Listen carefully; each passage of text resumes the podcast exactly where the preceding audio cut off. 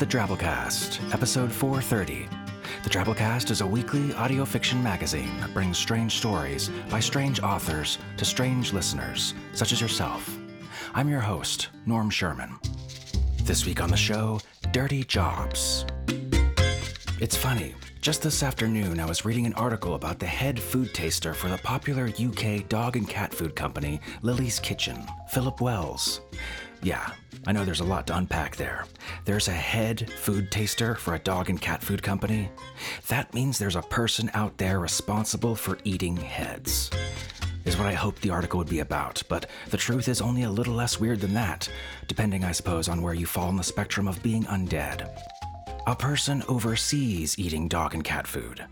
That's right, like I said, it's a UK based company. But far more interesting and relevant than that, as you keep reading, you discover this person manages a team of other employees who eat dog and cat food for a living.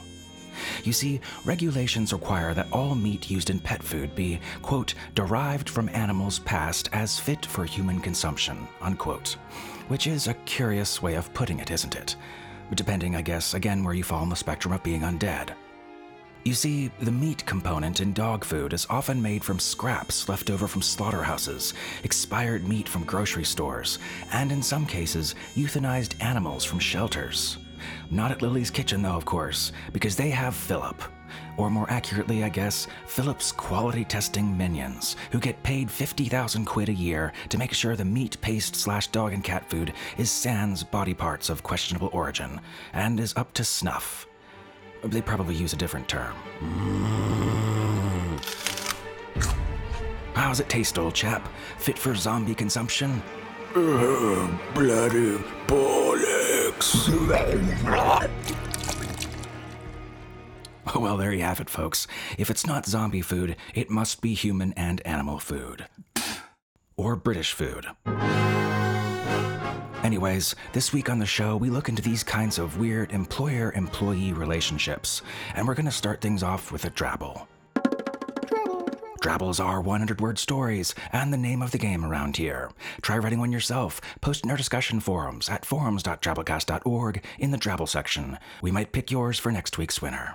Our Drabble this week comes from Anne Stybing, and it's called A Cruel Master. Here goes.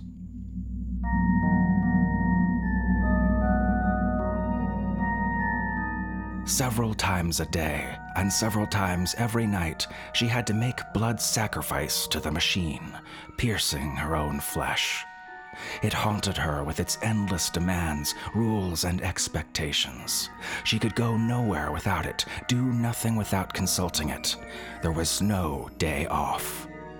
Often the sacrifices alone were not enough to keep the master at peace. She accepted the cold spindle into her body more often than she cared to think about. When she died, she bled to death from a hundred thousand blood sugar checks and insulin shots.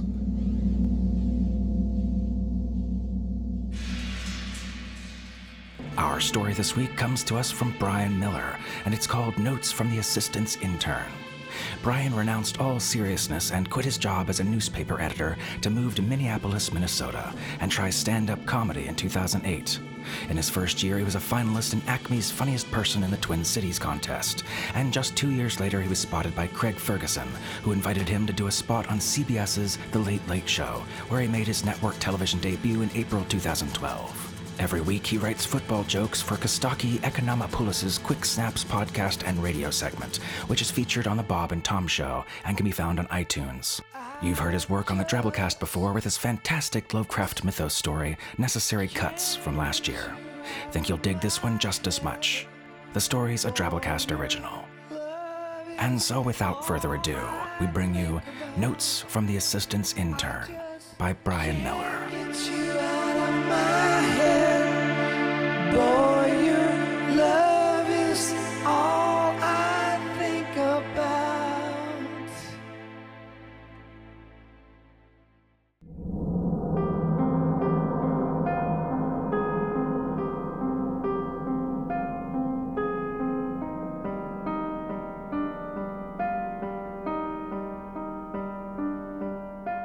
Bulletin board posting specifically stated that the internship required special skills, unorthodox hours, and an old fashioned go getter.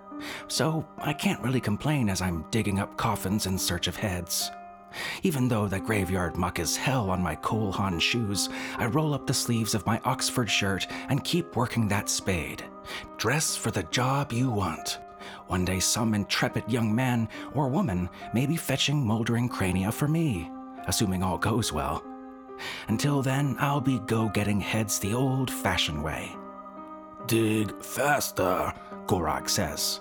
He's holding the burlap sack of heads we've already collected, leaning against a gravestone. Everyone has a different managerial style. Gorog is a stern motivator. Doctor want these tonight. We mustn't disappoint Doctor. A few heaves of mud later, my shovel bites into a coffin. It's made of cheap styrofoam.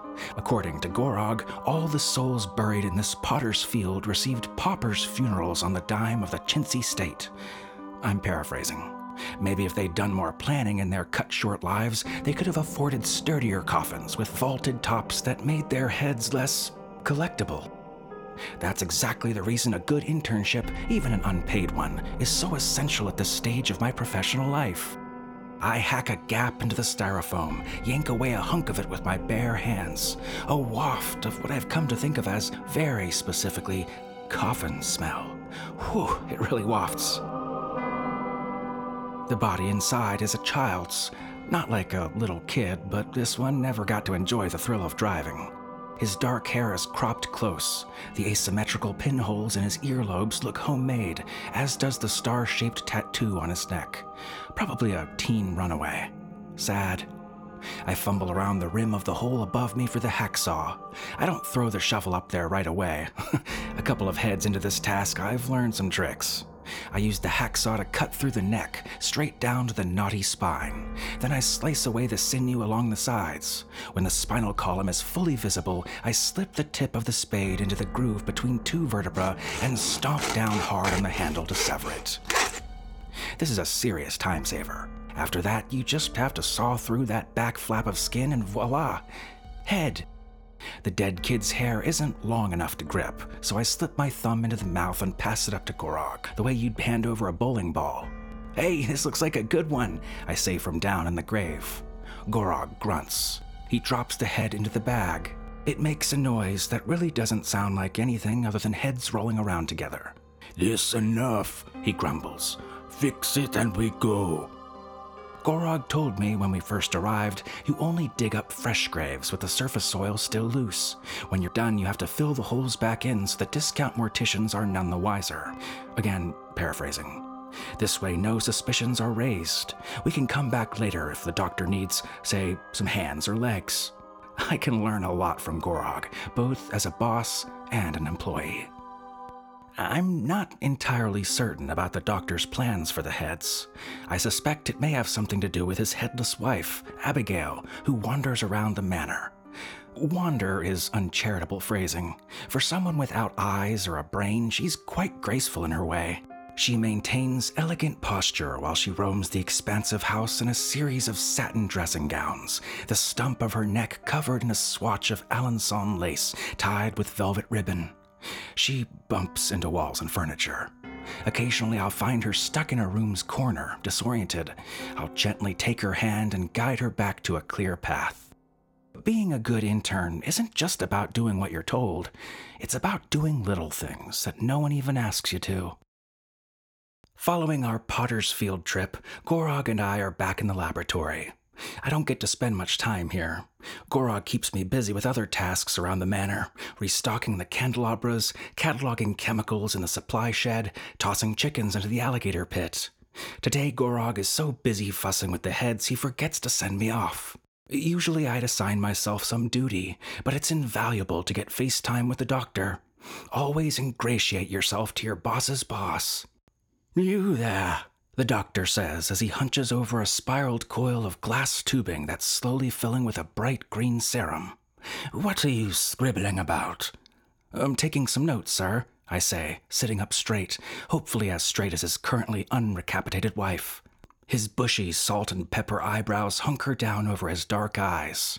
Hmm, Taking notes about what? I tap the nib of my pen on this very notebook. My daily duties here, Doctor. I find it helps me to organize my thoughts. Plus, I can keep track of any pearls of wisdom Gorog shares with me. I motion towards my boss, who's too preoccupied with mounting each head on its own electroconductive pike. He's doing that thing where he grunts as he breathes. That's how you can tell he's really focused. The doctor nods and returns to his stew of chemicals. I can sense this is an opportunity that I cannot allow to pass by. Uh, doctor, I've noticed you're a bit of a haphazard note taker yourself. All around the open lab are tables and cabinets piled high with stacks of mismatched papers covered in frantic scrawl. I can only half make sense of them at a glance chemical formulas, mathematical calculations, underlined epiphanies, the occasional doodle of a tentacular beast or enormous eyes leering down from a broken line of clouds. Yes, I do all of my research by hand. Well, forgive my potential overreach, sir, but might you better access the information on a more modernized system? I'd be happy to take on the project collation, organization, transcription. Gorog grunts loudly along the far wall. I catch him glaring back at me over his left shoulder. He couldn't do that over his right shoulder on account of the hump there. He makes a grumbling, gurgling sound as he rams the runaway's head down onto the electrified pike. The doctor rolls his eyes at his assistant. Then he turns back to me. All right, he says. Let's give it a whirl. Later that evening, Gorog pulls me aside. Him not your boss. He says, poking me in the chest with an index finger dark at the tip with graveyard dirt. Him my boss. Me your boss.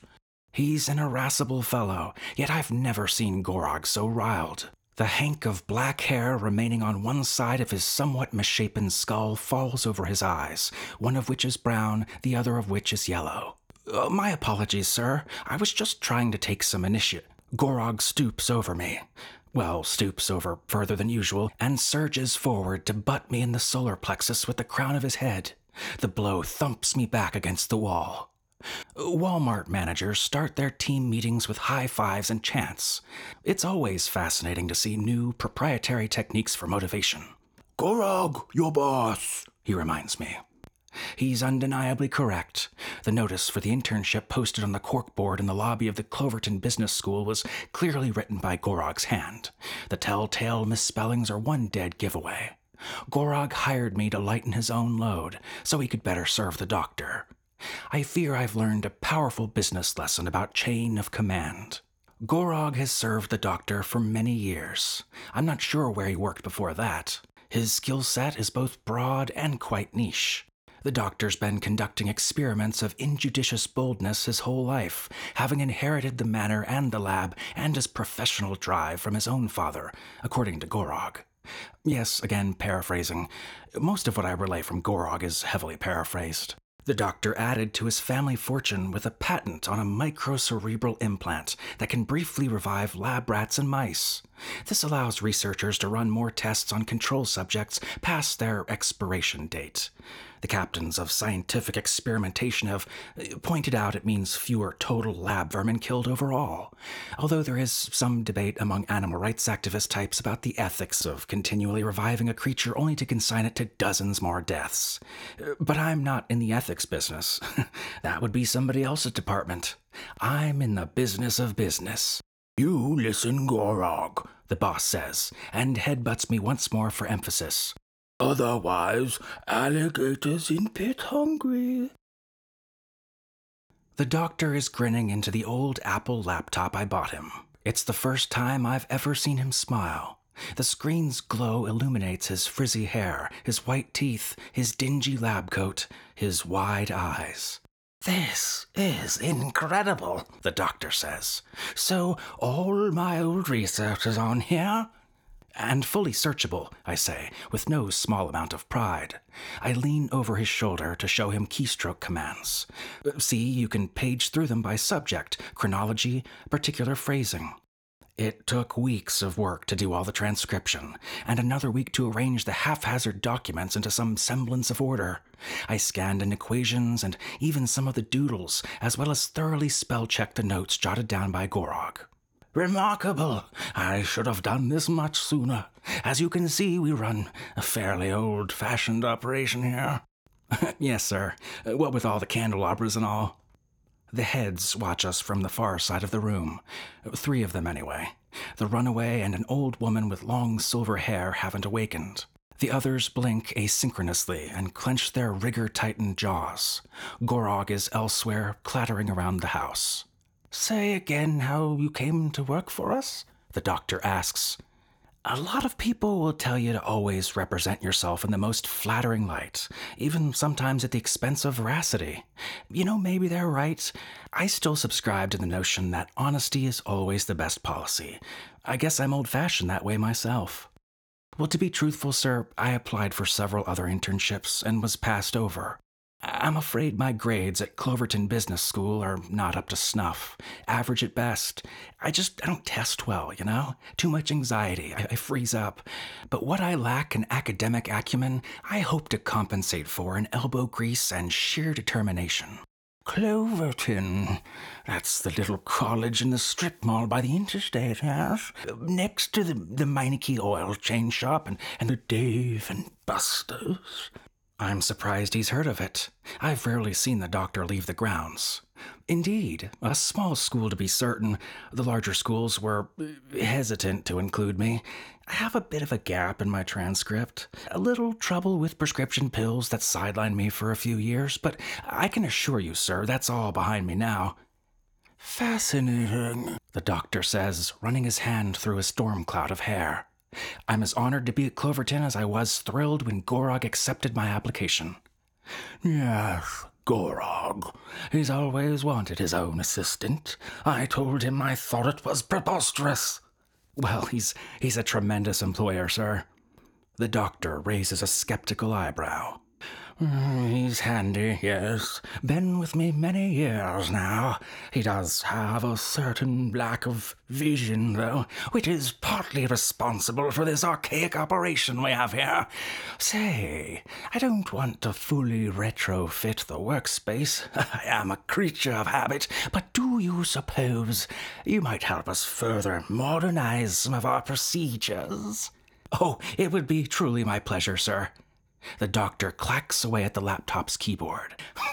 Marvelous. If I were to lend you one of our guest rooms to stay here, that would facilitate your work. No commute time. Eh, you could take your meals here with us. I cannot contain my enthusiasm. I'll go make up one of the rooms right now, sir. Thank you. Uh, no, no, the doctor says, dismissing my suggestion with a wave of his hand. I need you in here doing more important work. Have Gorog arrange your room. Maybe it's my imagination, but I could swear I heard a rasping sound just outside the laboratory door, like someone struggling to keep quiet, the whispered incarnation of a grunt. Or maybe it's just the heads making their dry, rattling sounds on the pikes.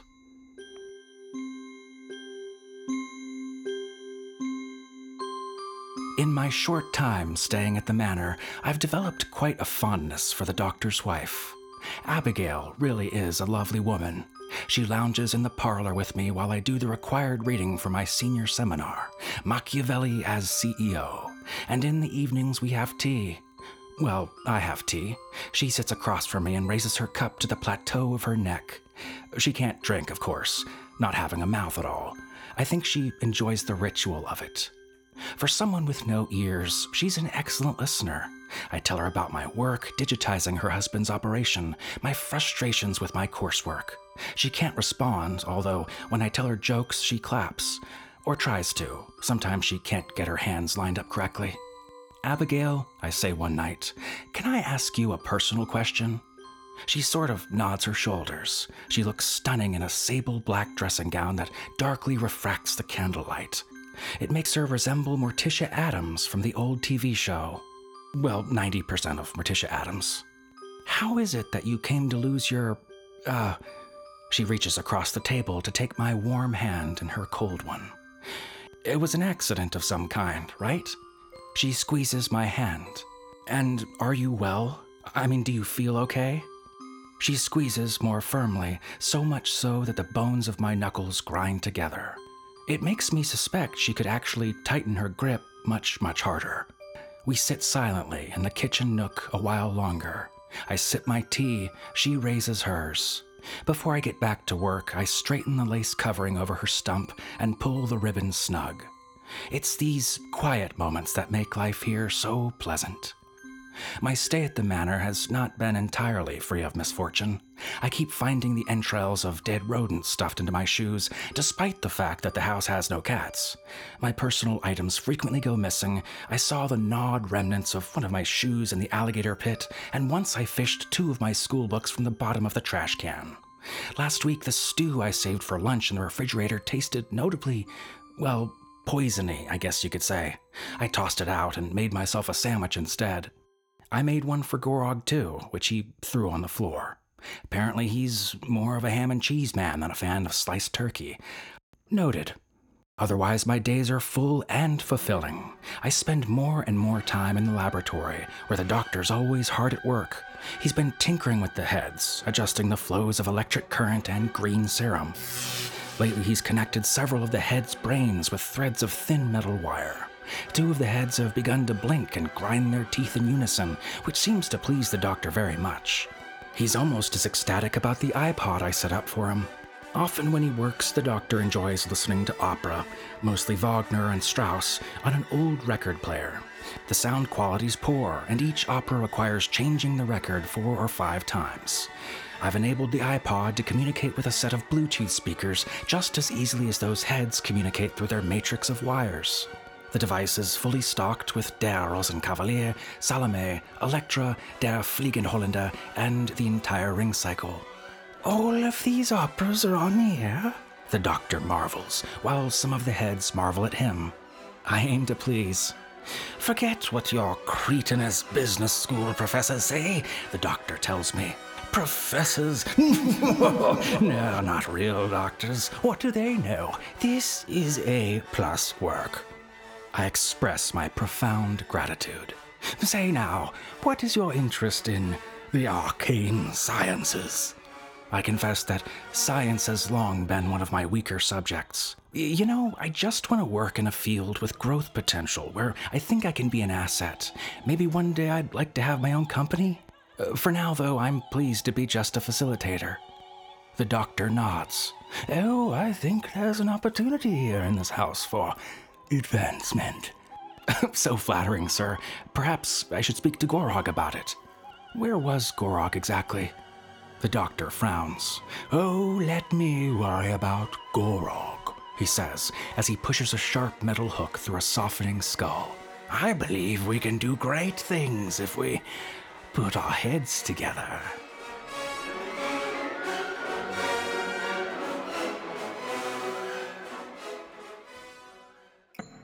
That night, I find Gorog. I awaken to see him standing over my bed, knife in hand. Uh, hey, boss, I say, rubbing my eyes. Late night project? Gorog presses the chilly blade to my throat. I think he means business in a different way than I mean business. You up, he growls. I rise from the guest bed in my pajama pants and t shirt. Gorog shoves me toward the door and follows behind with the tip of the knife pressed against where I'm pretty sure my kidneys are located. He marches me out into the hallway, which is dimly lit by a few fading candles. Um, doctor? I say loudly into the dark hall. Shh, Gorog hisses. We head down the staircase toward the back door. You no help him. You supposed help Gorog. I do help Gorog, I try explaining to him in a whisper, with so many things. And when I help the doctor, I'm helping Gorog then too. I'm taking potential future work off his plate so he can focus on new projects. If you're not growing, you're shrinking. We could have a real good discussion about entrepreneurship. And yet he still shoves me out the back door. It's raining. Not hard, though the ground is soaked. The mud squeezing up between my toes reminds me I'm not wearing any shoes. I know where we're going as we cross the backyard to the far corner of the property, beyond the work shed near the stone fence. Tending to the alligator pit is a big part of my job. Gorog wanted a Gorog, he says in a more accusatory voice than usual. You no help, Gorog. You make Doctor love you. We stop in front of the wooden trapdoor bordered by a thick rim of concrete. Open. I do, sliding the bolt and flipping back the wooden hatch. A dinosaur stink rises up from the hole. The falling raindrops agitate the alligators below, who flop over one another in the muck. This looks bad, I realize that, but always remember that a deal is never done until the contracts are signed, and even then, never give up. That's my point. Uh, look, boss, if you want to renegotiate the boundaries of my employment, I'm great with that. I've never even received a proper performance review, uh, which makes it difficult to implement the necessary adjustments. If you could just. Suddenly, Gorog comes flying toward me. Not directly toward me, though, and seemingly not under his own power. I see a look of surprise in his one fully openable eye as he zips past me on the right. I sidestep to the left, but the heel of one bare foot slips on the grimy concrete ledge. I feel myself going backwards into the reeking mouth of the pit. A too strong hand grips mine, nearly breaking several bones. The same hand that shoved Gorog into the hole. It's Abigail, her nightdress clinging to her in the rain. The boss lets out a scream as he splashes down with the alligators. You gotta give the guy credit. He tries fighting them off with a knife. He even succeeds for a few seconds, slashing down into rigid bone and bloody leather. And then one of the alligators clamps him by the hump and drags him beneath the surface into the shallow mire. The other alligators join in. Apparently, they have their own head severing strategies. Yikes. Abigail pulls me towards her. I stagger away from the hole onto solid ground. You're drenched, I say. Let's get you inside. I guide her back the way I came, Gorogless, into the manor. She's ice cold, soaking wet, but not shivering. I go fetch some towels from the downstairs bathroom to dry her off. I change the sodden lace of her neck stump, tie it off with a fresh velvet ribbon. What in the devil is going on here? The doctor says as he stomps into the kitchen. He lights the way not with a candelabra, but with a new iPhone I ordered for him. I explain the whole unfortunate alligator filled story. The doctor shrugs. Huh. Well, I suppose that was inevitable. His eyes light up. Now back to the laboratory. I've been working late. I have something to show you. Back in the lab, four of the five heads are wide awake, blinking in perfect unison. Three of the four move identically, although one of them has its mouth wide open, as though it's screaming a scream that will never stop. The fifth head, the runaway kid, is stirring to life. Its heavy eyelids spasm open. The lids part with a wet, peeling sound. Abigail reaches out for it. First, she brushes against the pike, which sends a white arc of electricity flaring toward her arm. She flinches away momentarily and keeps reaching until her hand brushes against the head's cheeks, traces across its dry, yellow eyes. She slips one cold finger into its mouth. The head begins to suckle. Isn't it something? The doctor says. And I have to admit that it is. All right, now, we've got a lot of work to do.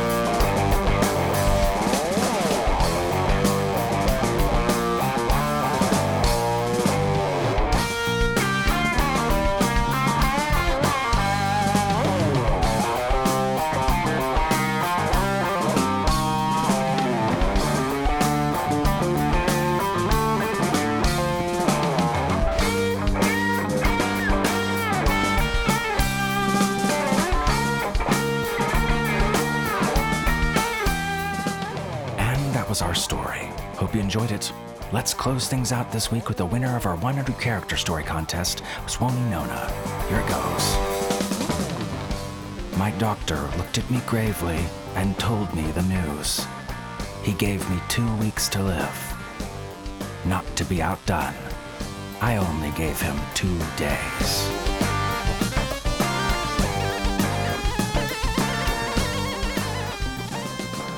Congrats. 100 character stories. We call them Twabbles. We host a contest each week in our discussion forums in the Twabble section where we pick a winner and run it here on the show. But first, we post it out on Drabblecast social media on Twitter at Drabblecast. Give it a shot. You might be next week's winner. All right, folks, that's our show this week.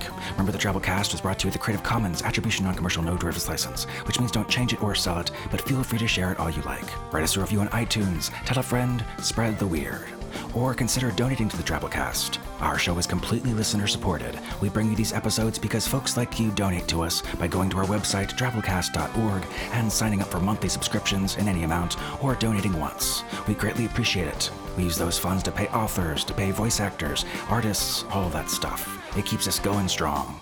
Special thanks to our kick ass episode artist this week, Drabblecast art director Bo Kaier. Always does a fantastic job. Check him out at bokaier.com. Our program this week was brought to you by Abby Hilton, Bo Kaier, Tom Baker, Jen Fisher, A Gecko Tale That Regrows Geckos, Melissa Henderson, Adam Prott, and yours truly, Norm Sherman, reminding you if you'd done more planning in your cut short life, you could have afforded a sturdier coffin with a vaulted top that made your head less easily collectible.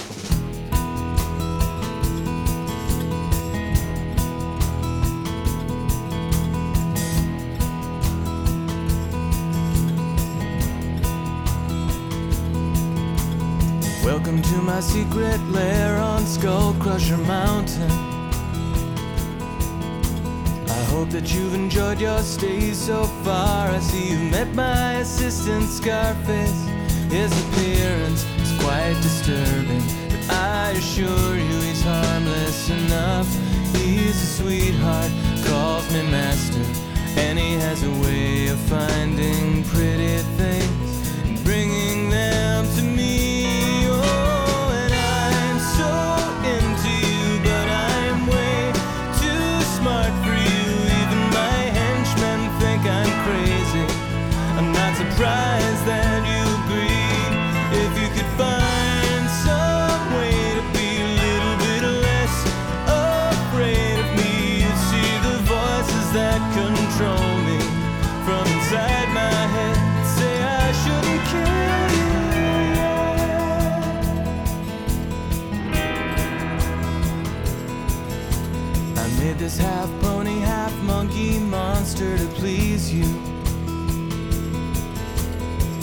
get the feeling that you don't like it. What's with all the screaming? You like monkeys, you like ponies. Maybe you don't like monsters so much. Maybe I used too many monkeys. Isn't it enough to know that I